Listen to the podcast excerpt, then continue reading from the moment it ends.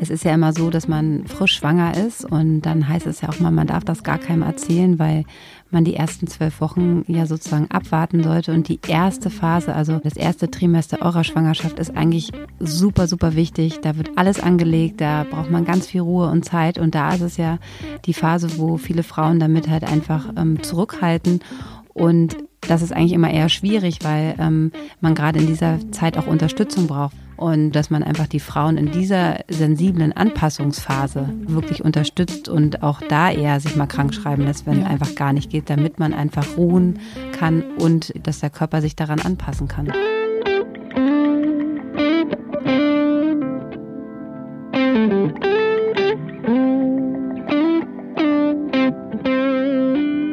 Hallo im Hebammsalon der Podcast für deine Schwangerschaft und Babyzeit.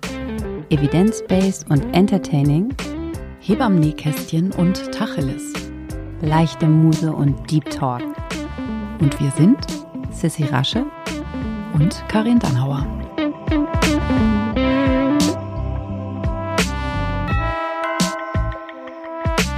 Und bevor es losgeht im Hebammsalon, kommt jetzt ein bisschen Werbung. Werbung. Werbung.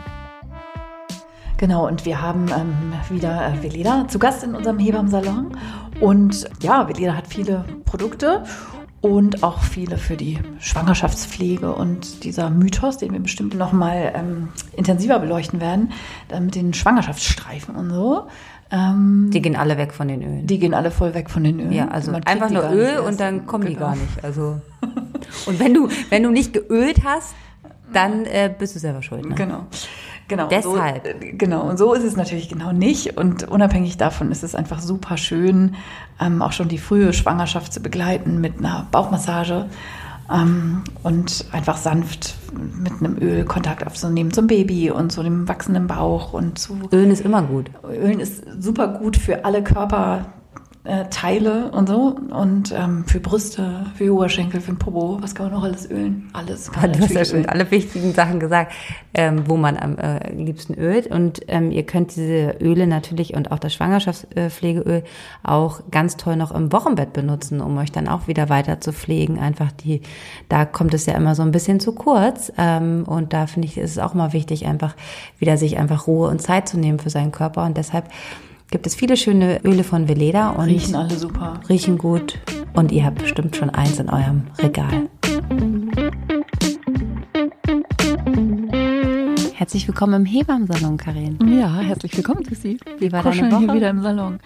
Ähm, ja, wir haben ja immer noch Corona und das überschattet natürlich irgendwie immer mal wieder alles. Ähm, Aber wir sind falls ihr das in 100 Jahren, wir sind negativ, Sissi und ich testen uns mal, bevor wir uns hier gegenüber sitzen, damit wir uns hier gegenüber sitzen können ohne Masken. Und ähm, ja, vielleicht hört ihr den Podcast ja und Corona ist schon längst Geschichte. Hoffentlich. Ähm, hoffentlich, genau. Wenn nicht, dann machen wir darüber auch mal eine Folge. Ja, aber heute nicht. Heute ist unser Thema Übelkeit in der Frühschwangerschaft. Übelkeit in der Frühschwangerschaft. Boah. Hast, war dir schlecht, als du schwanger warst? Ja. Mhm. Und das Schlimme ist, mit jedem Kind schlimmer. Mhm. Ja. Ich, mir war auch schlecht. Und ähm, deshalb, ähm, we feel you, wenn ihr da draußen extra deshalb eingeschaltet habt, weil ihr gesagt habt, äh, gedacht habt, oh, da kommen jetzt die tollen Tipps. Ähm, wir hatten das auch, alle beide. Und zwar richtig, also so bei meiner ersten Tochter hatte ich das auch vor allem richtig lange. Ja. Wie lange? Dann, mm, ja, letztlich bis zum Schluss. Ich hatte zu der Zeit auch immer so ein bisschen doll Asthma und immer wenn ich so husten musste, dann so, dann ist mir so voll, also es war aber dann mehr so, aber hast ich habe halt erbrochen? gekotzt, ja, okay. ich habe halt gekotzt, aber mir war nicht mehr so doll schlecht. So, und meistens ist es ja aber ein Thema so der, der Frühschwangerschaft und da war mir einfach auch wer sich das ausgedacht hat mit diesem morgendliche Übelkeit, Morgenübelkeit. Ich hätte das den ganzen Tag. genau. Ne, mir war einfach den ganzen Tag schlecht. Manchmal war es sogar morgens ganz okay und nachmittags schlimmer und so. Also das ist auch einer dieser ähm, Missverständnisse oder mhm. Mythen oder so. Ne, das ist eben hat mit, also manchmal ist es morgens doller, aber eben auch überhaupt nicht immer. Auf jeden Fall hätte ich schön gefunden, wenn es dann damit getan gewesen wäre. Morgens ein bisschen schlecht und dann war es das für den Rest des Tages, war bei mir überhaupt nicht so. Ja, ich hatte keine, kein, kein Kotzen, aber ich hatte einfach permanent, mhm. ging es mir einfach schlecht. Mhm. Also so dieses Gefühl, dass man einfach gar nicht so in den Tag kommt. Und das Schlimmste war eigentlich, ähm, ich hatte wochenlang einen komischen Geschmack auf meiner Zunge, dass ich wahnsinnig geworden bin. Wirklich wahnsinnig. Also es hat, die war wie belegt und egal was ich gemacht habe, es ging einfach nicht weg. Ja, ja, das ähm, beschreiben ja viele Frauen auch immer sogar ganz anekdotenhaft lustig dann sozusagen. Die einen sagen, ich habe so einen metallischen Geschmack oder so einen Geschmack nach und benennen Ich kann mich jetzt gar nicht was. mehr daran erinnern, ja. aber wenn du das jetzt sagst, ich glaube, es war metallisch, aber es war halt einfach furchtbar. Ja. Ja, und äh, ne, ich kann mich gar nicht mehr äh, dran erinnern, ist ja auch so ein schöner Satz. Also bei mir war das bei meiner zweiten Tochter so, in der zweiten Schwangerschaft, dass ich dann einfach dachte, ach du Scheiße, stimmt, genau so war das. Das kommt dann sehr authentisch wieder, wenn es dann wieder so ist, ne? Zum Glück vergisst man ja so ein paar Dinge. Und diese, dieses Gefühl hat man natürlich dann nicht mehr parat. Das irgendwann ist dann, ist dann auch mal gut. Ich hatte immer das, wenn ich den positiven Test hatte, dann, ach, geht's mir gut, super. Ja. Und dann, bumm, achte Woche kam es immer wie, wie ja. wirklich wie so ein, ja. wie so eine Riesenflut, wo man echt denkt, ach, diesmal wird's besser. Ja. Und dann achte Woche. Peak. Ja, liebe Hörerinnen, ihr habt euch den Beginn eurer Schwangerschaft glamouröser vorgestellt, als Knien vor der Kloschüssel äh, in die Schwangerschaft zu starten. Ich finde ja auch, was du so gesagt hast, so dieses nicht in den Tag kommen. Ähm, es ist ja auch so oft vergesellschaftet tatsächlich mit so einem so, so eine Müdigkeit und so ein, so ein, so wie Stecker gezogen einfach. So alles ist irgendwie, man ist müde oder auch so depressiv oder so. Also hat einfach, macht morgens den, die Augen auf und denkt sich so, boah, also ob es Novembergrau da draußen ist oder nicht, aber es fühlt sich alles irgendwie so an, so, oh Gott, wie soll ich denn mal über den Tag kommen? Hast so, du perfekt äh, beschrieben. Also, ähm, und da, also das darf man ja auch immer keiner erzählen, aber da hat mich echt ähm, Coca-Cola gerettet in meiner Frühschwangerschaft. Das ja, so. das sind die seltsamen Schwangerschaftsgelüste. Nein, aber das ist, das ist ja auch wie ein Medikament. Das ja, heißt nicht, dass natürlich. ich jetzt einen Liter Cola getrunken habe, ähm, aber das war mein Mittel. Ne? Also wenn gar nichts mehr ging, ähm, wir mussten immer eine eiskalte Coca-Cola zu Hause haben. Und ähm, ja, also da, das, das war äh, super. Aber da Phosphor. Sind, das ist so diese Gelüste. Nach. Das ist auch so mein Mittel. Ja, ja, ja. Jetzt werden wir hier homöopathisch. Das dürfen wir natürlich überhaupt nicht machen, weil Hebammen haben mit Globuli nichts am Hut. Ähm, kleiner Einwurf an der Stelle.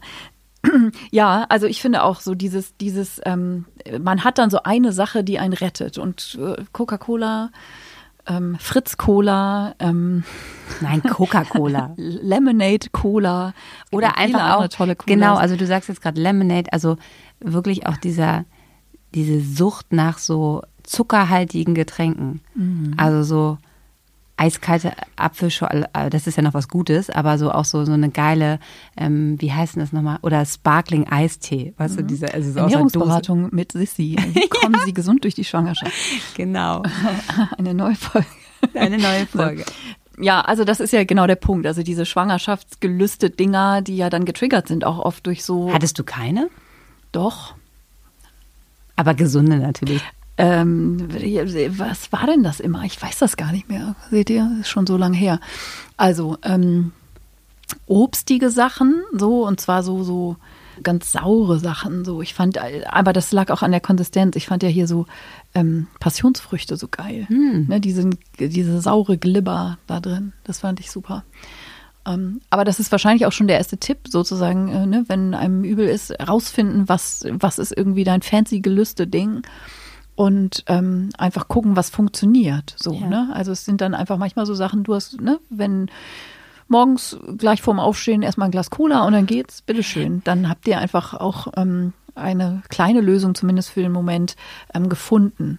So, und das müssen nicht immer äh, so die Sachen sein, die nach chinesischer, traditioneller chinesischer Medizin sozusagen diejenigen sind, die toll wären, sondern manchmal ist das einfach. Äh, manchmal muss man auch durch den Tag raus. kommen, äh, durch den Tag kommen. Und wenn du noch ein anderes kleines Baby zu Hause hast und es nicht deine erste Schwangerschaft ist, bei mir ist ja, es mit, auch sonst. Ja. Also ich finde, das ist total legitim, eigentlich immer äh, zu gucken, was tut einem gut. Das ja. ist eine wichtige Lektion, die man in der Schwangerschaft äh, ja lernt. Und was tut einem gut, wie gesagt, das muss nicht immer unbedingt auf der Liste der gesündesten, der tollsten Sachen stehen, äh, sondern ähm, was tut dir gut, ist ja sehr authentisch. Der Körper spricht und sagt mal wieder, was funktioniert und was eben nicht funktioniert.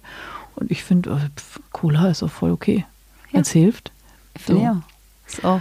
Äh, ist auch in vielen anderen Lebenssituationen manchmal immer mein Zaubermittel. Aber musstest du dann nicht, also weil äh, so, da ist ja Kohlensäure drin, ne? Und so nee. dieses Rülpsen und ich so. Einige dieses, nee, das hatte so ich auch nicht. Ich brauchte dieses kalt, es muss auch eiskalt sein. Mhm.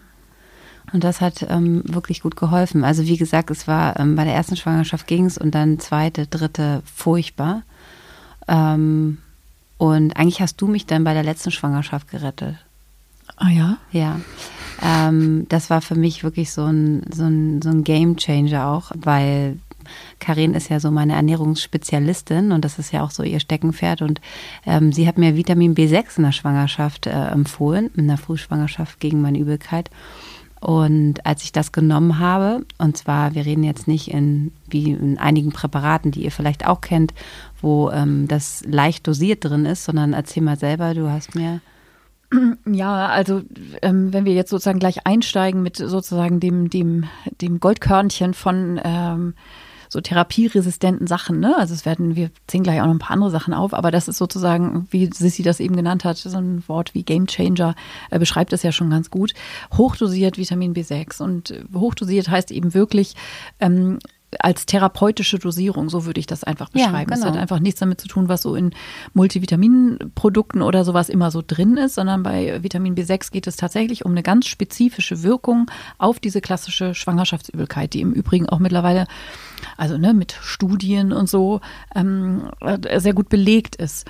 Und man braucht aber richtig viel, nämlich tatsächlich so zwischen na, 50 mindestens eher 60 bis 80 Milligramm pro Tag und das sind tatsächlich 3000 Prozent der eigentlichen Tagesdosis. Ne? Also es ist ja auch häufig so, wenn wir ähm, über Nahrungsergänzungsmittel reden im therapeutischen Bereich, ähm, wenn man dann den Frauen vorschlägt, hier Vitamin B6 wäre gut und dann sagt die, ja, nehme ich schon. Ne, ja, sagen sie einfach, immer alle. Das sagen die immer alle und dann muss man natürlich sagen, wie viel? viel? Ja, weiß ich auch nicht. Da halt mit meinem ich sage jetzt keinen Markennamen, irgendwas, Schwangerschaftsmulti-Produkt.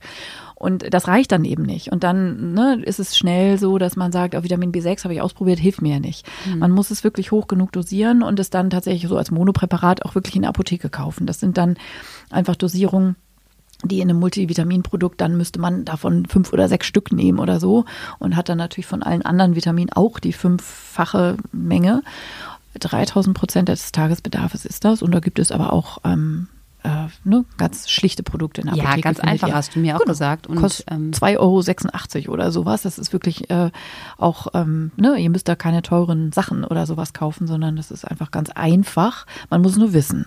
So ist das ja oft im Leben. Aber immer natürlich auch nach Rücksprache, immer mit eurer Immer. Genau, also das ist natürlich immer der Disclaimer, den können wir eigentlich gleich hier über unser Türschild nageln vom Hebammsalon ähm, wenn wir hier über konkrete Schwangerschaftsbeschwerden reden oder auch im Wochenbett oder wann auch immer, fragt eure Hebamme und euren, ähm, euren Frauenarzt. Ne? Das ist nur so, wenn wir sozusagen ins Gespräch gekommen sind, was hat uns denn wirklich geholfen?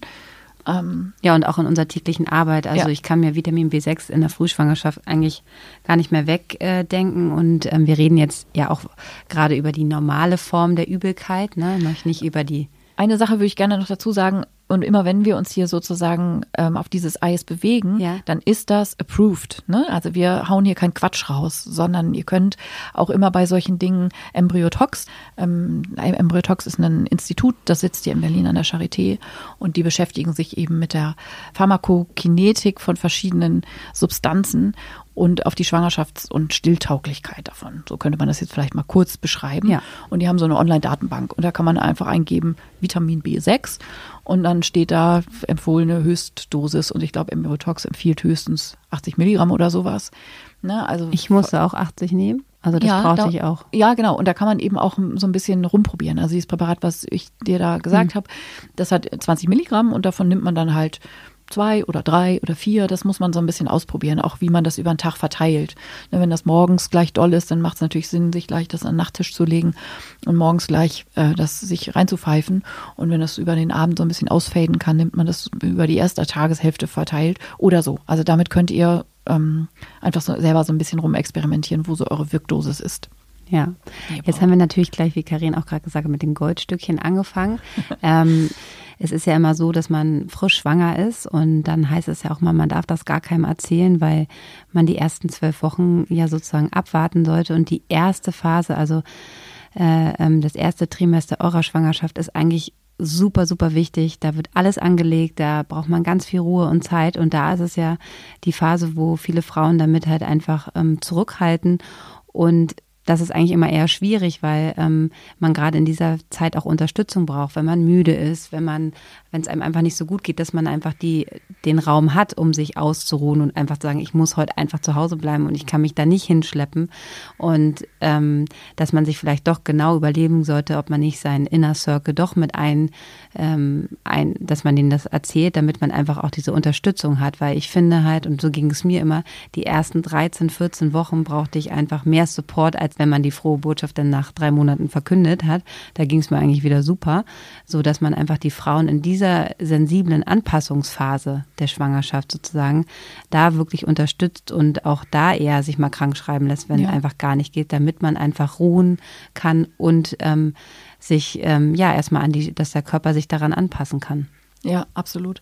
Also ich finde auch, ne, ähm, wirklich vollkommen weg von irgendwelchen, dir ist übel, was wirft dir ein? Ähm, was will der Körper sozusagen uns auch damit sagen? Ne? Also erstmal, du bist schwanger. Und ähm, gibt ja auch viele Theorien darüber. Es ist ja tatsächlich nicht abschließend geklärt, warum Frauen schlecht ist. Es ist ja durchaus nicht allen schlecht. Und jahrzehntelang ähm, wurde das auch auf so eine Psychokomponente, so, also ein ne, bisschen zur Psychoanalyse, keine Ahnung, man kotzt, um sozusagen sich von dem Kind zu befreien als Abwehrreaktion des Körpers. Ja, echt. Ne, Onkel Sigmund, der hat sowas erzählt. Krass. So, und das ist natürlich alles Bullshit. Ne, also die Idee, das sei ja alles so eine psychosomatische Kiste ähm, und so, das ist ja Quatsch. Das ist ein ganz physisches, benennbares Symptom und die Frauen sind nicht hysterisch und stellen sich nicht an und sind irgendwelche kleine Mimöschen oder so, sondern die haben das. Und es ist eben mal wieder auch nicht gerecht verteilt. Einige haben es mehr, andere haben es weniger, andere haben es auch überhaupt nicht. Ja, es gibt wirklich Frauen, die oh, gar so, die das haben, das 0,0.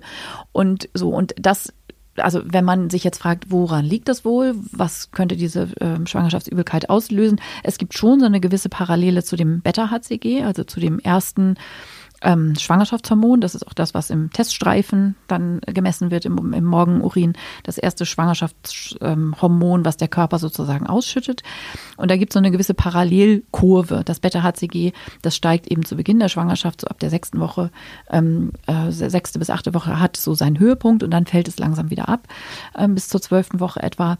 Ähm, und das ist ja so ein bisschen schon spiegelt auch eine Parallel, so spiegelt die Übelkeit ja oft so wieder. Aber das erklärt ja nicht alles. Also auch die Frauen, denen nicht schlecht ist, die haben ja ein hohes Beta-HCG. Ja.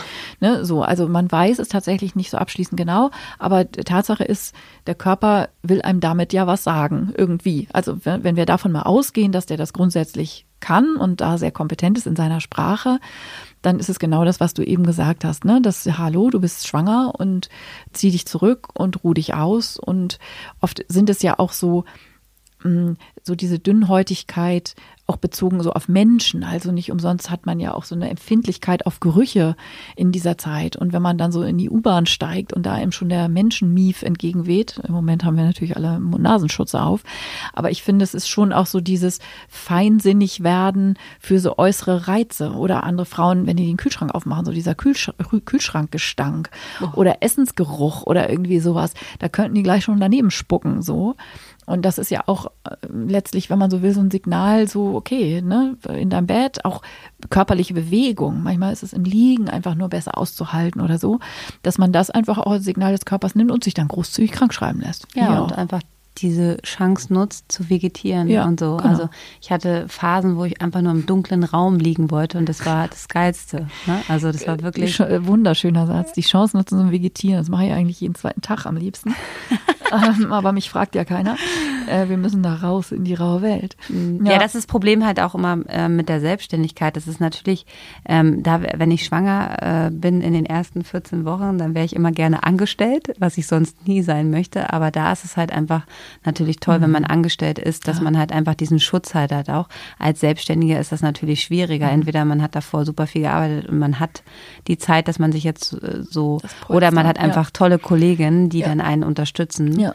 Aber das ist ja in der Zeit, in der wir jetzt gerade leben, auch schwierig. Deshalb ist es dann immer, wenn so eine Schwangerschaft dann doch kommt und klar sind die, dass man denkt, ja, jetzt möchte man schwanger werden, aber kommt ja trotzdem dann immer so, dass man nicht damit rechnet und ähm, man dann irgendwie noch fünf Geburten machen muss. Ja. Oh Gott. Das ist also an diese ja. Nächte.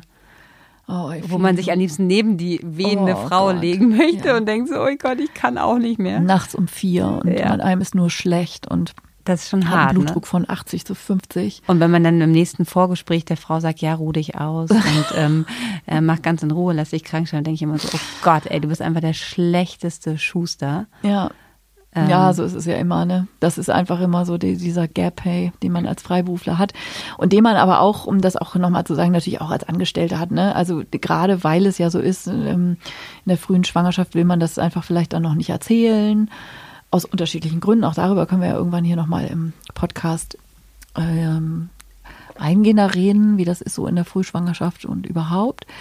Aber ähm, einfach anzurufen und dem Arbeitgeber zu sagen, ich komme jetzt mal nicht, ähm, macht natürlich auch nicht jeder. Aber ja. ich, da, ich, glaube, das ist sozusagen gleich die frühe Lektion, aber man sollte es, genau, man sollte es einfach tun, wenn man es kann, ja. weil einfach das der Übelkeit wirklich schon oder auch generell der Müdigkeit diese Phase wird unterschätzt. Ne? Wenn wir sehen, was da Voll. alles, euer, was sich da alles bei eurem Kind entwickelt, da ja. ist eigentlich, also mit 13 Wochen ist fertig, da muss ja. es nur noch wachsen. Ja. Das heißt, da sollten wir auch auf uns aufpassen.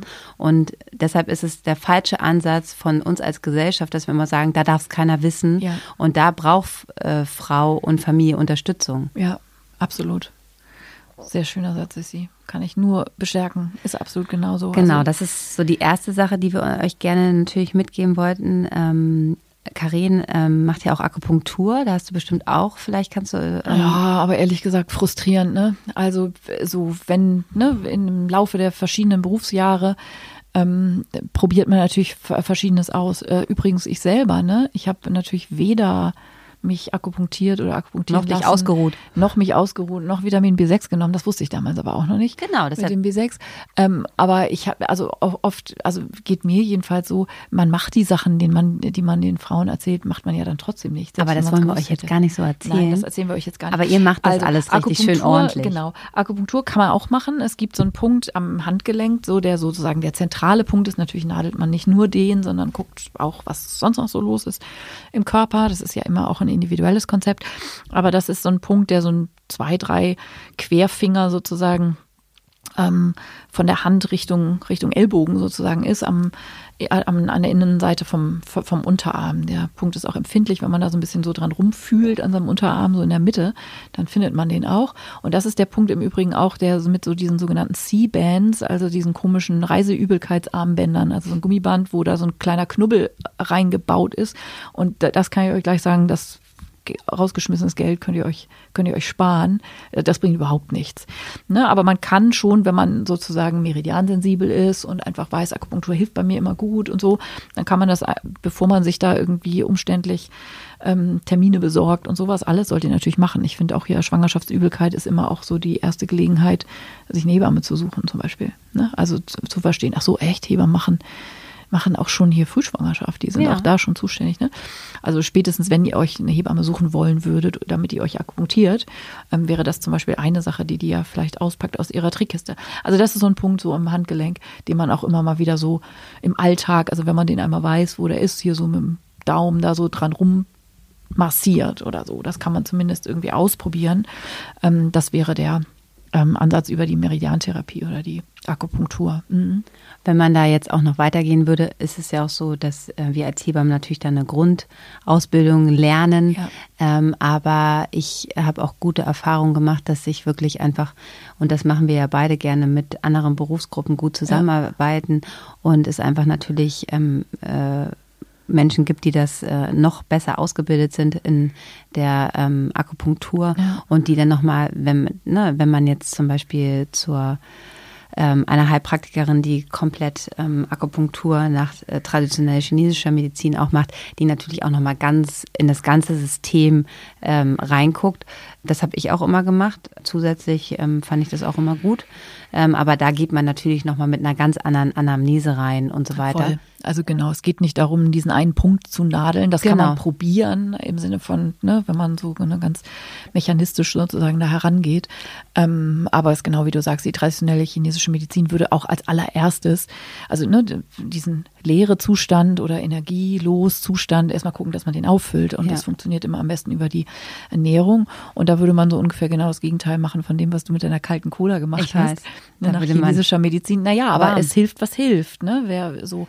Und da würde man sozusagen morgens eine warme Miso-Brühe ja. ähm, sich schon. Aber Kartoffelbrei war auch mal gut. Also in die, in die Thermospla Ja, also diese ganzen erdigen Gewächse. Ja. Ne? Also das ist Kartoffeln ja auch. Also, sind super. Karotten, Kartoffeln, rote Beete und da so ein richtiges Kinderessen draus ja. machen. Also so, so hier Kartoffelpüree, wie du gesagt hast. Oder was ich zum Beispiel total gerne mochte, sind Kartoffeln und Karotten so zusammen gekocht. Das machen wir auch. Und dann so Stampf, Stampf, Stampf, genau. Stampf, so, so, eine, mhm. so, eine, so eine Matsche und ordentlich Butter und Sahne noch rein. Und das hilft und so, das war einfach so eine wärmende, ähm, gute Grundlage mhm. oder sowas. Ne? Gar also, nicht jetzt irgendwie jetzt so frische Sachen, sondern wirklich dieses genau dieses warme, dieses warme oder eben ein Porridge statt Müsli morgens mhm. essen. Kalt, also so ein, so ein Aber ich glaube, im Ayurvedischen ist das ja auch so dieses ja, warme. Genau. Ja, genau, also warm in den Tag starten. So, das wäre und eben nicht was Kühlendes wie Joghurt oder sowas. Aber wie gesagt, probiert es aus. Ne? Also da ist die reine reine Lehre, die Methode sozusagen, äh, würde eher sagen warme Brühe, warmes, warm, ja. warmes Porridge. Aber wenn ihr total steht auf eiskaltes Müsli und das ist dann super, dann ist das super, dann ist das euer Ding. Ja, und ähm, ihr solltet wirklich auch, auch ein paar Sachen ein bisschen Zeit geben. Ne? Es mhm. ist nicht immer so, ähm, das ist ja generell ähm, auch, was ich oft so merke, dass Dingen keine Zeit mehr geben ja. wird. Also das ist wie beim Babyschlaf nachher. Es ja. ist nicht einfach so, dass es jetzt einmal das gemacht wird und dann funktioniert ja. es. Ähm, auch einer Akupunktur muss man einfach auch ein paar Sitzungen geben, ähm, dass es nicht gleich sozusagen umschlägt. Voll. Aber ein Ingwer-Tee getrunken morgens wirkt bei mir nicht. ja, ja. Ingwer, das hast du auch nochmal schön in deinem Buch beschrieben. Ja, ähm, Ingwer ist sozusagen, also aber dann geht doch die Geburt los, Karin. Ja, ja, genau. Oh Gott, ähm, oh Gott, wo fange ich da jetzt an? Also genau, also wenn man sozusagen die die die ähm, äh, die ähm, Heilkräuterwelt betrachtet, ähm, dann ist auf jeden Fall das erste Mittel ähm, Ingwer, so was sowohl im Ayurveda als auch in der traditionellen chinesischen Medizin auch gut beforscht ist im Übrigen. Also es mhm. gibt dazu auch viel Studienlage. Und ähm, dieser ähm, Ingwer-Extrakt sozusagen, also es ist ja dann, kann man, also Ingwer kann man sich quasi auf unterschiedliche Weise zuführen. Man kann den als Tee trinken, man kann Tropfen. den ins Gemüse raspeln, man kann den äh, als Tropfen nehmen, ähm, man kann den roh essen oder als kandierte irgendwas. Ähm, und es gibt aber auch, wenn man zum Beispiel Ingwer überhaupt nicht mag, das ist ja schon auch Geschmackssache. Und gerade am Anfang der Schwangerschaft Kapsel, ne? ist man da ja auch empfindlich. Ne? Entweder mag, mag man diese Schärfe nicht oder eben diesen typischen Ingwer-Geschmack. Dann kann man sich das auch aus Kapseln einwerfen, wie man will. Wobei Extrakt in Kapseln auch wieder für viele Schwangere schwierig ist. Ja, weil man die Kapseln, schlucken. Kapseln schlucken. Es gibt dann irgendwie auch viele, also das ist auch manchmal tatsächlich beim Vitamin B6 so ein Ding, dass die Frauen sagen, ich krieg die nicht runter. Ne? Und alles, was man sozusagen als Kapseln kann man aufmachen und sich dann eben in irgendwas reinrühren. Oder auch die Vitamin B6 äh, Tabletten, die kann man sich einfach klein mörsern. Ne? Das musste ich auch immer so machen, weil ich konnte einfach nicht diese Kapseln, ja, die hingen ja, mir den ganzen Tag in der Speiseröhre und ich habe gedacht so, mhm. ich sterbe. Ja, ja, und die machen auch äh, dann einfach oft so, so ein komisches Magengefühl. Ne? Also das ist einfach in der Schwangerschaft total schwierig. Das ist so, genau. Aber das kann man, also da gibt's dann ganz einfache Hacks. Ihr seht, ihr müsst euch einfach ein bisschen ausprobieren ähm, und besprecht das natürlich mit eurem Fachpersonal, was euch betreut. Aber ähm, das sind auf jeden Fall schon mal drei Punkte, die wir jetzt angesprochen haben. Oh, nee, vier. Wir haben Akupunktur, wir haben Vitamin B6, wir haben mhm. ähm, einfach erstmal eure Lebensumstände zu gucken, was man da ändern kann. Und wir haben Ingwer. Was haben wir noch? Mm, ach, ich würde das vielleicht, also wenn man das historisch nochmal einordnen will, ähm, ist das natürlich auch ein ganz altes Schwangerschaftszeichen, diese Übelkeit. Und natürlich äh, überblicken wir jetzt vielleicht 40 Jahre maximal, mhm. wo wir äh, sowas wie einen Schwangerschaftsultraschall haben oder so diesen Frühultraschall, dass man da irgendwie ab der fünften, sechsten Woche äh, schon sieht, dass man schwanger ist. Aber äh, unsere alten Kolleginnen. So, naja, also ja, ja, ne, klar, das, auf jeden Fall. So, das, ähm, so, und wenn man noch weiter, also schon in der Antike ist Schwangerschaftsübelkeit ja. ähm, ähm, beschrieben, also nicht, dass euch das jetzt trösten sollte, aber es ist irgendwie ein Thema, bekanntes. Ähm, und früher war das tatsächlich eines der Schwangerschaftszeichen auch. Also, ne, bevor, also ne, als man noch keinen Ultraschall hatte, da ist die Regel ausgeblieben, üblicherweise zumindest. Ähm, und dann gab es sozusagen ja so ein paar Zeichen. Und die Schwangerschaftsübelkeit war so weit verbreitet schon immer, dass man gesagt hat, Frau hat keine Periode und der ist schlecht, die ist schwanger. So. Und dass man es auch heute noch, ähm, und das ist auch ähm, mit einer gewissen Evidenz belegt, dass man tatsächlich auch was darüber sagen kann, dass wenn Frauen sehr schlecht ist in der Schwangerschaft, dass es tatsächlich eher als gutes Zeichen zu bewerten ist. Und wenn man sich anguckt, äh, wie die Frühschwangerschaften ähm, verlaufen, haben tatsächlich Frauen, denen schlecht ist, weniger Fehlgeburten. Und das ist dann manchmal ja so ein, so ein, so ein Trost oder sowas, der ja vielleicht auch hilft. Also so die Idee, okay, mir ist schlecht. Ich habe einfach Schwangerschaftsanzeichen und die bleiben und die ja, hören nicht auf. Mir ne? ist schlecht und das ist erstmal, äh, scheint mein Körper da ordentlich Beta-HCG zu produzieren, das ist alles genau. okay. Aber, sage ich euch gleich, ist natürlich auch eine Falle. So im Sinne von, die Schwangerschaftsübelkeit haben wir ja eben auch schon mhm. besprochen, die schwankt ja. Und manchmal hat man dann einen, einen Tag dabei, der ist plötzlich total super. Und das soll jetzt natürlich nicht die Frauen, die jetzt zugehört haben, dass sie denken, die wachen okay, morgens auf und denken, oh, scheiße, die Übelkeit ist weg irgendwas ist nicht okay. Und jetzt muss ich zum Arzt rennen und gucken, ob noch Herzaktion da ist im Ultraschall, damit der irgendwie mir bestätigt, dass noch alles okay ist. Das ist eben der Haken an der Sache. Ne? Man ist in der Frühschwangerschaft ja sowieso vollkommen emotional, volatil, so veranlagt, dass man permanent alles bewertet, was man so erlebt und fühlt und so.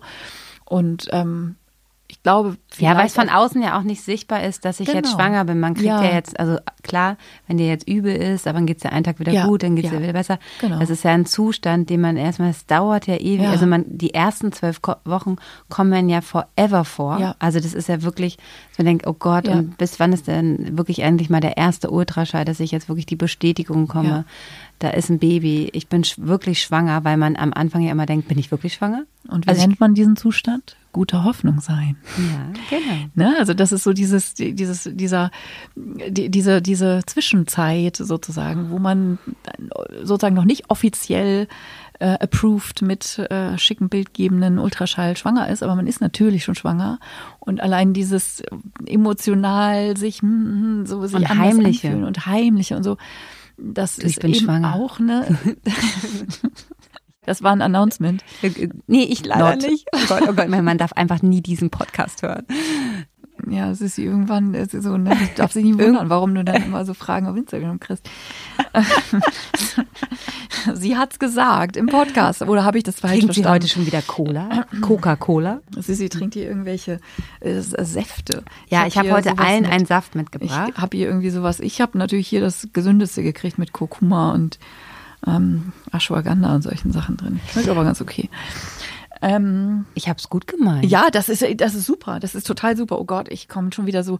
Ich bin ja, ich bin ja so ein kritischer Mensch, ne? Und ich komme dann oft so unfreundlich rüber. Wenn ich dann irgendwie sowas sage, dann wird das immer äh, gleich, so gleich so bewertet. Dabei äh, war das überhaupt nicht so gemeint. Ich äh, finde das total gut. Ich bin nur manchmal, ich kann so gewisse Dinge, die kann ich einfach nicht ironiefrei äh, machen, weil ich mich natürlich, ich sitze jetzt hier und trinke hier so einen golden eine Golden Milk Stuff, was total schick auch, auch noch aussieht und so. Ähm, ich finde das ja super, aber wenn ich das, ich kann das nicht ironiefrei machen, ohne mich darüber lustig zu machen, dass ich hier sitze und so ein so einen Hipster-Kram trinke. Ist sehr lecker. Mir geht es übrigens gut nach drei Tagen Saftkur, falls du das wissen wolltest. Stimmt, oh Sissi, du hast eine Saftkur gemacht. Hm, du drei bist Tage. ja so eine disziplinierte. Nee, bin ich nicht, aber ich habe jetzt vor ein paar Wochen mal wieder angefangen, ein bisschen disziplinierter zu sein. Und ich habe das mit meinem Mann gemacht. Und äh, also darüber hätten wir auch einen Podcast machen können. Also drei Tage einen so schlecht gelaunten Ehemann zu Hause ja, zu haben, kein Wunder. war ganz schlimm. Das ist wie Übelkeit. Also ganz schrecklich. Sch schlecht gelaunter Ehemann ist mhm. sozusagen mhm. das, äh, ja. Ähm, ja, also das können ja auch nicht alle Leute gut fasten. Ne, das macht ja was mit einem. Also wenn der Insulinspiegel das erstmal abkachelt, das vertragen ja auch nicht alle Leute so gut. Ich war ganz froh, dass ich jetzt, ähm, ich habe zwar Rufbereitschaft gerade, ähm, auch eine Frau direkt am Termin und war auch ein bisschen dankbar, dass ich jetzt ähm, nachts in dem Zustand nicht in den Kreis sein musste. Weil da habe ich mir schon gedacht, so okay, das hätte ich dann auch einfach unterbrochen, weil ich merke, dass ich da nicht gut arbeiten kann dann hätte ich äh, das auch unterbrochen. Aber ich hatte Glück und konnte die Nächte durchschlafen und somit ging das einfach. Ähm, ich bin einfach immer saufrüh ins Bett gegangen, weil abends, wenn die Kinder so gegessen haben und ich saß da mit meinem Saft oder wir saßen mit unserem Saft, dann war das dann schon ein bisschen schwer, aber ähm das ist ja auch Gewöhnungssache, ne? Das ist ja Stoffwechsel, wie alles. Ne? Ja. Und ich mache ja, ich esse ja sozusagen vor 14 oder 15 Uhr esse ich ja sowieso nie was. Ich mache ja hier so Fasten. Intervallfasten, aber laut, ähm, nicht, nicht laut, laut, äh, laut, weil es hip ist, sondern. Machst du schon immer? Äh, ja, also weil ich, ja, aber auch sozusagen aus einer Mischung von, ich arbeite einfach so viel und wenn ich irgendwie morgens die Kinder ausmache, dann fahre ich ja gleich an, dann habe ich keine Zeit. Ich habe keine Zeit zum Frühstücken. Und es bekommt mir auch nicht so gut. Also im Sinne von, ich, äh, so, ich habe dann, als es dann irgendwie ähm, offiziell erlaubt wurde als äh, the next als big thing, äh, habe ich gedacht, das ist ja geil. habe ich schon immer so gemacht. Habe ich, hab ich schon immer so gemacht und hatte immer ein schlechtes Gewissen hier so Frühstücken wie ein Kaiser, äh, Mittagessen wie ein König, so ein Quatsch. Ähm, und das ist eben Stoffwechsel. Menschen sind unterschiedlich und Menschen bekommen unterschiedliche Sachen unterschiedlich gut und mir bekommt es einfach saugut morgens Aber du machst die perfekte Überleitung jetzt. Ja, ach echt, wohin? Wo, wo naja, wollen wir dass hin? wir halt in der Schwangerschaft darauf schon eher achten sollten. Ah, da genau. war es ja wahrscheinlich anders mit deinem Stoffwechsel und da, ja, da habe ich Marmorkuchen gefrühstückt. Genau. Und dass man Marmorkuchen, oh lecker, würde ich jetzt auch nehmen. War, war so. Ähm, dass man, dass man da halt, das, das ist auch noch eine Sache, die wir jetzt äh, zu dem Thema noch nicht besprochen haben, dass man schon guckt, dass der Insulinspiegel nicht immer hoch und runter fällt. Yes. Ne, dass man da einfach immer guckt. Ähm, habe ich immer was dabei und vor allen Dingen gesunde Sachen, ne? Und das wäre nicht der Snickers, der einen kurz in die Höhe treibt und dann fällt er gleich wieder runter. Genau. Also Insulinspiegel ist eins, aber auch Magenaktivität ist das andere. Wenn der mhm. Magen halt leer ist und die ganzen Magensäfte da hin und her schwappen, ohne dass sie was zu tun haben. Ich liebe deine dann, Bildsprache. Dann, dann ähm, ich habe jetzt richtig so, so ein Schiff im Magen. So. Ja, es ist ja auch so ein bisschen wie seekrank. Ne? Seekrank ja. ist ja auch das fieseste der Welt. Hey, ich war ja lange hier ähm, Inselhebamme auf Helgoland. Ja, stimmt. Karin, die Inselhebamme, die Inselhebamme auf, auf Helgoland. Helgoland. Äh, Hochseeinsel Helgoland. Und da muss man ja irgendwie hinkommen. Und äh, naja, egal. Jedenfalls seekrank ist auch sehr schlimm.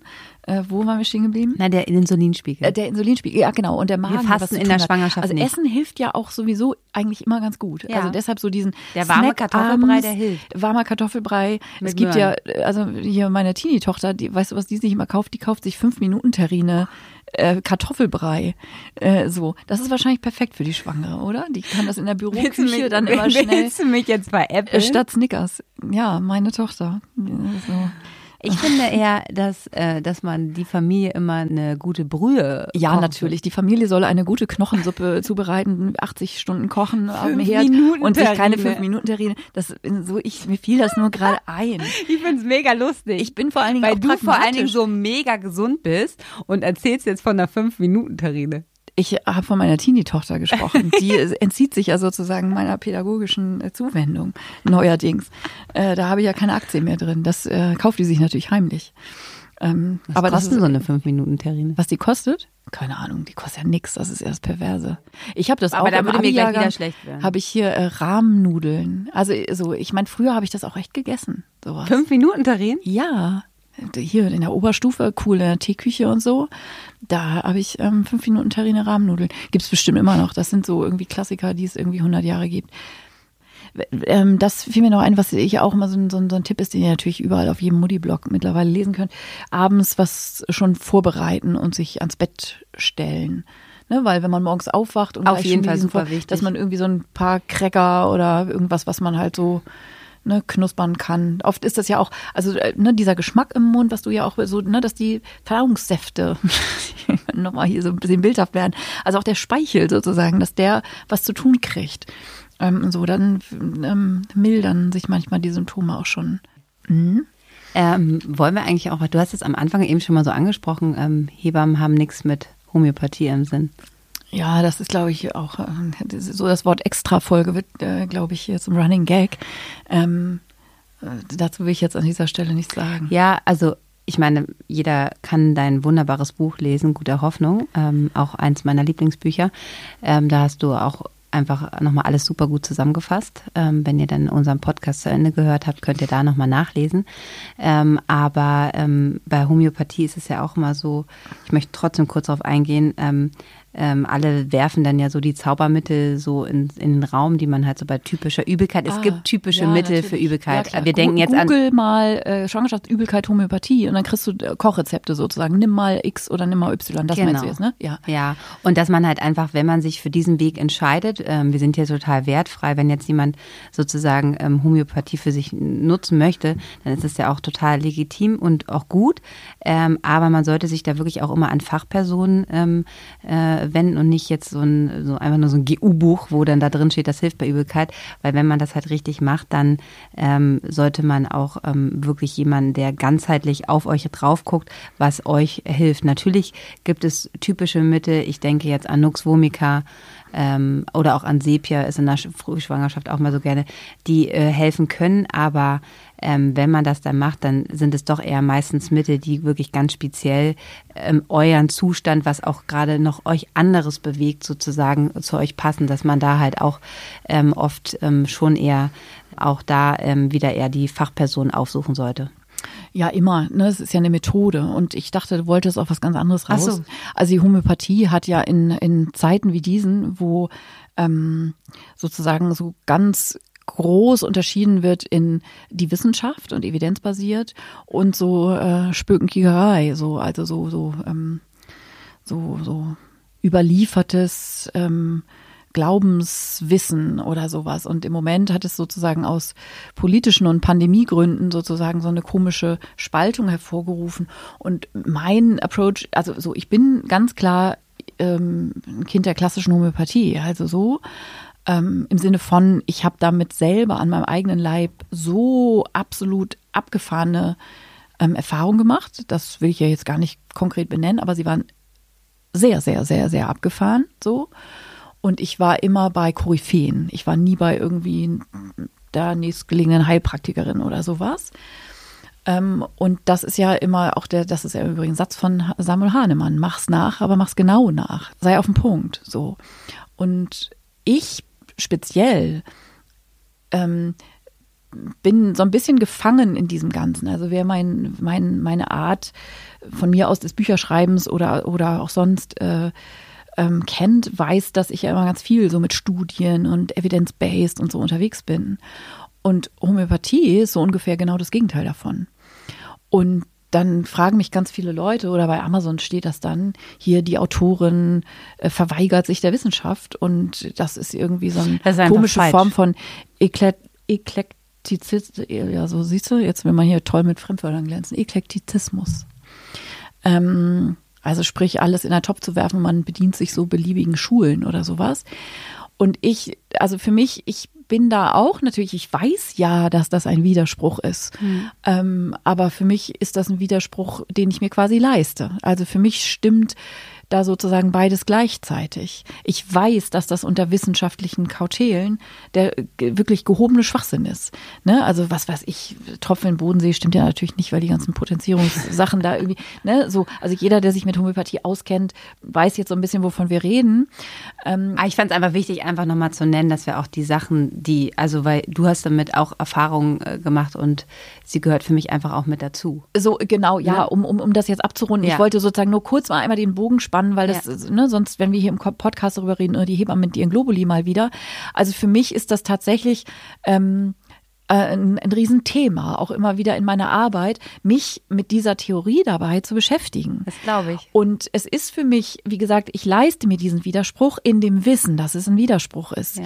Und ähm, ich stelle mich damit sozusagen den Dingen, die wir im Kreissaal, vielleicht sind wir Hebammen auch deshalb da so affin, weil wir im Kreissaal einfach Situationen als tägliches Brot kennen, wo wir genau wissen, was da jetzt gerade passiert zwischen Himmel und Erde, keine Ahnung. So, also dass wir einfach nah an diesen Themen sozusagen sind und uns deshalb das, da, deshalb für uns in unserer täglichen Arbeit überhaupt kein Widerspruch sein muss. Aber ich glaube, was du, da, was du da gerade beschreibst, würde ich auch auf die komplette Medizin so ziehen. Das ja. ist halt manchmal das ist klar, Wissenschaft, äh, du, du bist super, ähm, ähm, du bist so engagiert auch mit deinen Studien und so weiter und echt immer auf dem neuesten äh, Stand so. Aber dass es halt manchmal Dinge sind, die kann man auch gar nicht immer erklären und ja. die passieren und auch da sind die erfahrensten Geburtshelfer, die dann auch einfach noch manchmal sagen so okay, ich mache das jetzt so und warum genau ja, weiß, weiß ich auch nicht. Das und ist so, einfach ja, genau ja und das ist ja auch der, die Kritik sozusagen an der an, an, an der an dem Ansatz, die Medizin vollständig und ausschließlich auf diesem evidence-based Level zu lassen, ne? dass mhm. man eben sagt, wir machen nur noch Dinge, die mit Studien zweifelsfrei belegt sind. Ja. Zweifelsfrei gibt es in der Medizin sowieso nicht. Ich glaube, dass wir jetzt im Moment mit der Pandemie ja auch sozusagen ein Lehrbeispiel dafür haben, dass wir einfach anerkennen müssen und permanent damit leben, wir wissen nichts. So, das, was wir im Moment machen, nicht nur in Sachen Pandemie, sondern immer, immer, immer, immer auch in der Medizin, ist der gegenwärtige Zustand des gegenwärtigen Irrtums sozusagen. Also ne, es ist alles Trial and Error, was wir machen, nur geben wir das nie zu. Wir tun immer so in der Medizin, als hätten wir die Weisheit mit Löffeln gefressen. So, und zehn Jahre später sagen wir, ja, das haben wir ja auch lange gedacht, aber es ist in Wirklichkeit ganz anders. So, und ne, ne, ne, ein Fachgebiet wie die Medizin, die sich permanent dem ausgesetzt fühlt, was machen wir denn bitte in der Medizin noch so für, wie vor zehn Jahren, vor 20 Jahren, vor 50 Jahren? Das ist halt ein ständiges, ständiges so. Lernen. Und ähm, da wir das wissen und da ich glaube, dass es wichtig ist, diese Demo zu haben und zu sagen, ich weiß es nicht besser als jetzt und deshalb mache ich das jetzt ja. so, ähm, dass das alles andere ja mit einschließt. Und für mich bedeutet dieses damit einschließen, ähm, also es gibt ja unter den Homöopathen echt Quantenphysiker, die da erklären können, was die Potenzierung, also diese winzigen Dosierungen zusammen mit dieser physischen Energie des Verschüttelns des sogenannten, mhm. was das sozusagen irgendwie macht. Also es gibt da ja absolut philosophisch nicht nur, sondern auch wirklich physikalische äh, Ansätze zu, wie man das erklären könnte. Das führt jetzt für hier viel zu weit. Ich ja, will damit nur sagen, dass es sozusagen, ähm, dass ich schon eine Welle wahrnehme, ähm, die da heißt, ähm, also nicht nur, also die, zum Beispiel die Grünen jetzt im nächsten Bundestagswahl haben das in ihr Grundsatzprogramm geschrieben äh, oder sich da lange gesträubt, was machen wir denn mit der Homöopathie und der Übernahme durch die gesetzlichen Krankenkassen? Das ist ein Riesenpolitikum im Sinne von, in unserer aufgeklärten Zeit kann man doch nicht ernsthaft irgendwie Homöopathie machen. Und es ist so ein, im Moment so ein großes generelles Homöopathie-Bashing, auch aus so einer Ecke, die ich ja durchaus verstehen kann in ihren Argumenten und sehr eng verwandt mit dieser Impfgegner-Diskussion und so. Und da werden wir Hebammen ja immer gerne so allgemein verhaftet. So, wir würden, ne, also so, das liest man in jedem Spiegel-Online-Artikel zum Thema. Zum Kotzen. Ähm, so, aber das, das meinte ich eingangs ja. mit, ich glaube, da will ich hier an dieser Stelle gar nicht einsteigen, mhm. weil es einfach ein Riesending ist. Sissi ja. wollte einfach nur sagen, nehmt nicht einfach irgendwie Nux Vomica Globuli D6 oder ja. irgend so Quatsch, weil ihr das irgendwo aufgeschnappt oder im Internet gelesen habt. Genau, sondern immer alles, also steht ja wirklich in so vielen und jeder weiß ja, was zur Schwangerschaft zu sagen und ich würde ähm, es auch einfach gerne dabei belassen, dass äh, Hebammen Fachfrauen für die Schwangerschaft sind und eure Gynäkologen ähm, und dass ihr euch da auch eure Tipps und Tricks holen sollt und nicht einfach irgendwas lesen und da steht das, sondern dass man da wirklich einfach auch mal genau überlegt, was ich mir jetzt in den Mund ähm, schiebe oder auch anwende. Und das gilt auch für Heilkräuter, weil das ist halt auch eine ganz große, also man denkt ja nur, weil es pflanzlich ist, pflanzlich ist ähm, nicht gefährlich oder macht nichts mit mir im Körper. Also da gehen wir auch Jahre zurück, wenn wir nochmal auf die ähm, Übelkeit zurückkommen, dass einfach ähm, die Hebammen waren ja früher auch die Kräuterkundigen in den Dörfern und in den Städten, die einfach die ganzen Heilkräuter ähm, auskannten. Die haben Tees damit verabreitet, Tees, um Frauen von Schwangerschaften zu erlösen sozusagen oder äh, sie sozusagen in ihrer Übelkeit ihnen zu helfen. Ne? Also das heißt, dass man diese Heilkräuter, die angewendet wird, nicht unterschätzen darf und nicht einfach ähm, ähm, die ja die einfach ohne Wissen konsumieren sollte. Ja, absolut. Also das ist ja auch ähm, also so das, ne, dieses Homöopathie-Thema, was wir eben hatten, ähm, so einerseits, andererseits, ne? Also dass man irgendwie ähm, dann so denkt, ach, gibt's da nicht was Pflanzliches und dann, und dann macht man das. Das sind einfach natürlich sehr potente ähm, Werkzeuge. Und bloß weil es sozusagen, also natürlich ist ja sowieso so ein Wort, ja. was ich bei den meisten Sachen gar nicht verstehe. Also, ne, zum Beispiel natürliche Geburt. Was ist das überhaupt, ne? Und natürliche Mittel, also letztlich also auch das, was die Pharmaindustrie da zusammenrührt, bloß weil es als Pillenform da, daherkommt, ist es ja nicht, nicht natürlich. Oder natürlicher als ein Ingwerextrakt oder sowas. Oder weniger natürlich. Ja, also ich finde auch, wir sollten ähm, immer diese, diese komischen Schubladen, in denen wir Dinge vermuten, Methoden und die wir einfach nur dann labeln mit, äh, das ist dann verträglicher oder es ist ähm, weniger eingreifend. Es bedarf ja auch einer Indikation. Also das finde ich ist ja auch dann schnell so inflationär benutzt, weil es ja pflanzlich oder weil es homöopathisch oder weil es irgendwas ist. Nach dem Motto, dann kann man das ja irgendwie sich einfach so einwerfen. Das kann man eben nicht. Was mir auch noch geholfen hat, war Osteopathie. Ja, genau den Körper als, als Einheit sehen, ganzheitlich. Ja, genau, also, einfach Stimme immer das Große und Ganze geht gleich gucken. drei Oktaven runter, wenn ich ja. so eben Wörter ähm, benutze. Genau, aber das war auch noch eine Sache, die, ähm, die wir hier noch mit auf den Weg geben wollten. Also ihr seht, es sind viele Komponenten, die ähm, in der Frühschwangerschaft sozusagen einen bewegen und dass man wirklich genau gucken muss, was der je, jeweiligen Frau einfach hilft. Und da seht ihr wieder, wie wichtig die individuelle Betreuung ist. Ne? Und das ist auch so bei allem. Ne? Es ist in der Schwangerschaft, ist bei den Kindern so, nicht jedes Mittel hilft äh, bei allen. Und da muss, müsst ihr wirklich ganz genau gucken ähm, was euch hoffentlich hilft und ähm, wie ihr gut sozusagen durch die ersten besonderen ähm, 13 Wochen kommt. Oder 14. 14. Oder 16. Ja, ich denke mal, das Thema, ähm, das äh, werfe ich jetzt mal dir den Ball nochmal rüber hier durch unsere Scheibe. Ähm, Ball? Oh, den Ball, ähm, dass wir jetzt hier eingegangen sind heute auf die Übelkeit, die normale Übelkeit. Ähm, es gibt natürlich noch ein Riesenthema zur Hyperemesis. Das ist jetzt wirklich ähm, Frauen, die ähm, ja Frauen, die es ganz hart getroffen hat. Ähm, ähm, ja, Hyper ist ja immer ein Wort für irgendwas zu doll, zu viel, zu zu. Ne? Ähm, und genau, also diese, ich sage jetzt mal normale Schwangerschaftsübelkeit als Schwangerschaftszeichen und als Befindlichkeitsstörung oder irgendwie sowas, ähm, grenzt man damit einfach medizinisch nochmal ab. In dem Moment, wo sozusagen die Frau, wo man aber auch sagen muss, es gibt jetzt keine objektiven Kriterien, gibt es natürlich irgendwann schon. Es gibt Frauen, die kotzen so viel, dass nichts mehr drin bleibt, dass die richtig ähm, ähm, äh, nicht nur zu wenig Nährstoffe, sondern auch zu wenig Flüssigkeit, dass sie richtig exekieren. Und dass ähm, der, die, die eine Magenentzündung, Magenschleimhautentzündung kriegen und ähm, so, das ist natürlich damit dann absolut erfüllt. Aber auch sowas wie subjektiv äh, nicht mehr am Leben teilhaben können oder sowas, ne, kann eine Hyperemesis sein. Es gibt auch eine Hyperemesis, ähm, also wenn man so will, ohne Erbrechen, obwohl es per Definition das nicht ist. Aber sprich, wenn es so ist, dass man sagt, ich würde lieber sterben, als noch weiter schwanger sein, gibt ja wirklich Frauen, die sagen, ey, ich mache eine Abtreibung, ich halte das nicht mehr aus. So, also der Leidensdruck kann einfach riesen, riesengroß sein und da muss man natürlich was machen. Und wenn all diese Schniggedöns mit da kann man auch keine Tablette nehmen, irgendwie dann alles irgendwie nicht reicht. Ähm, es gibt auch ein Medikament, was äh, relativ gut wirkt, das ist verschreibungspflichtig. Ähm, Agurax, Agurax heißt das. Ähm, nur, dass ihr es mal gehört habt, das müsst ihr euch verschreiben lassen. Ne, ne. Aber es gibt natürlich auch die Indikation, dass man sagt, diese Frau geht ins Krankenhaus, weil die braucht eine Infusion.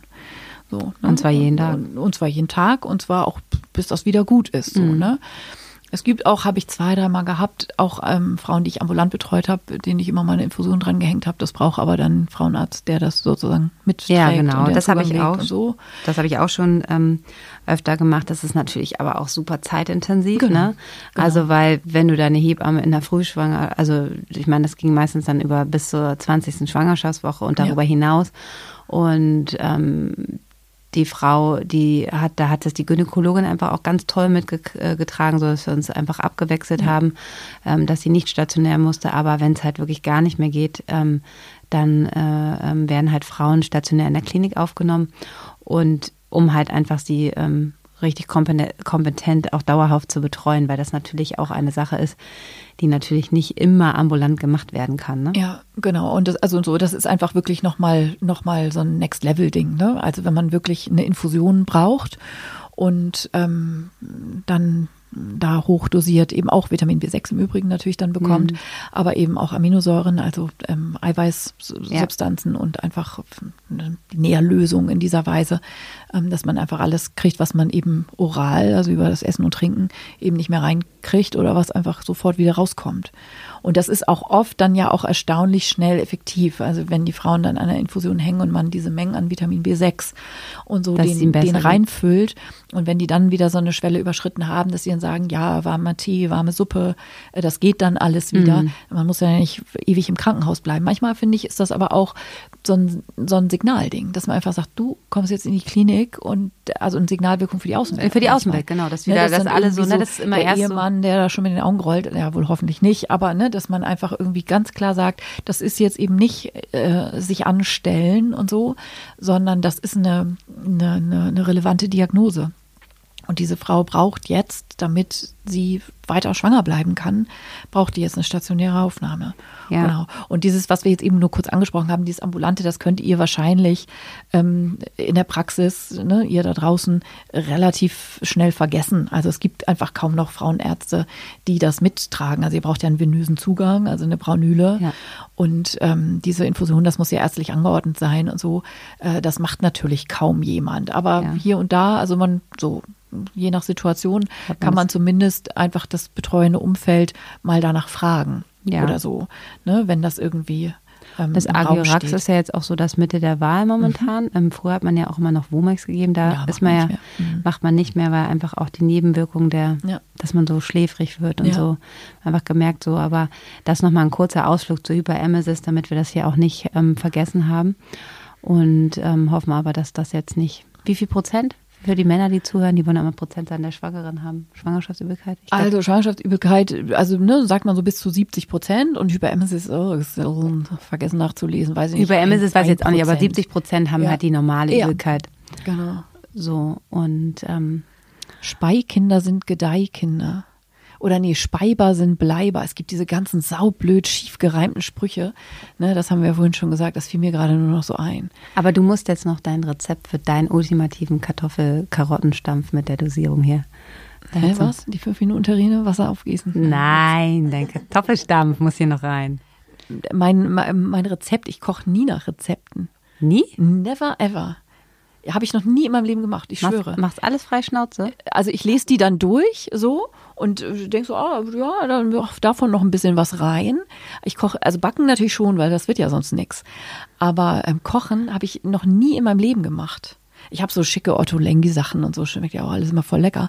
Und dann gucke ich mir die Bilder an und dann gucke noch irgendwie, welches Gewürz da rein muss, irgendwie fancy, was ich natürlich dann nicht habe. Aber den, ich mache das nie. Ich weiß nicht warum. Das ist jetzt nicht so, dass ich so ein Freigeist bin, dass ich mich dadurch beschränkt fühle und äh, auf gar keinen Fall äh, nach Rezept kochen würde. Obwohl vielleicht schon. Ich weiß nicht. Ich, ich weiß nicht, was der Grund ist dafür. Ich mache es, ich mache es tatsächlich nicht.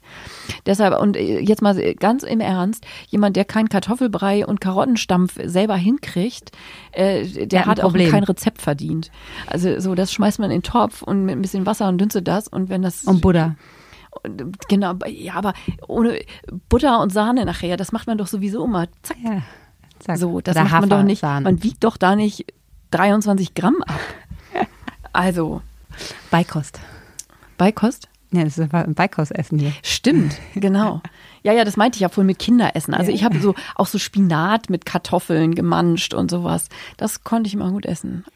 So, ich würde mal sagen, wir trinken jetzt unseren Saft aus und schließen den Hebammensalon und freuen uns ähm, auf die nächste Folge. Ähm, vielen Dank, dass ihr zugehört habt und ähm, ihr könnt uns natürlich auch bei Spotify, Apple und überall, wo es Podcasts gibt, folgen. Wir freuen uns und natürlich auch gerne ähm, uns eine Rezension schreiben. Und schaltet unbedingt wieder ein in den nächsten Hebammensalon mit Sissy und Karin. Das war der Hebammensalon mit Sissi und Karin. Produktion Lisa Golinski, Redaktion Julia Knörnschild.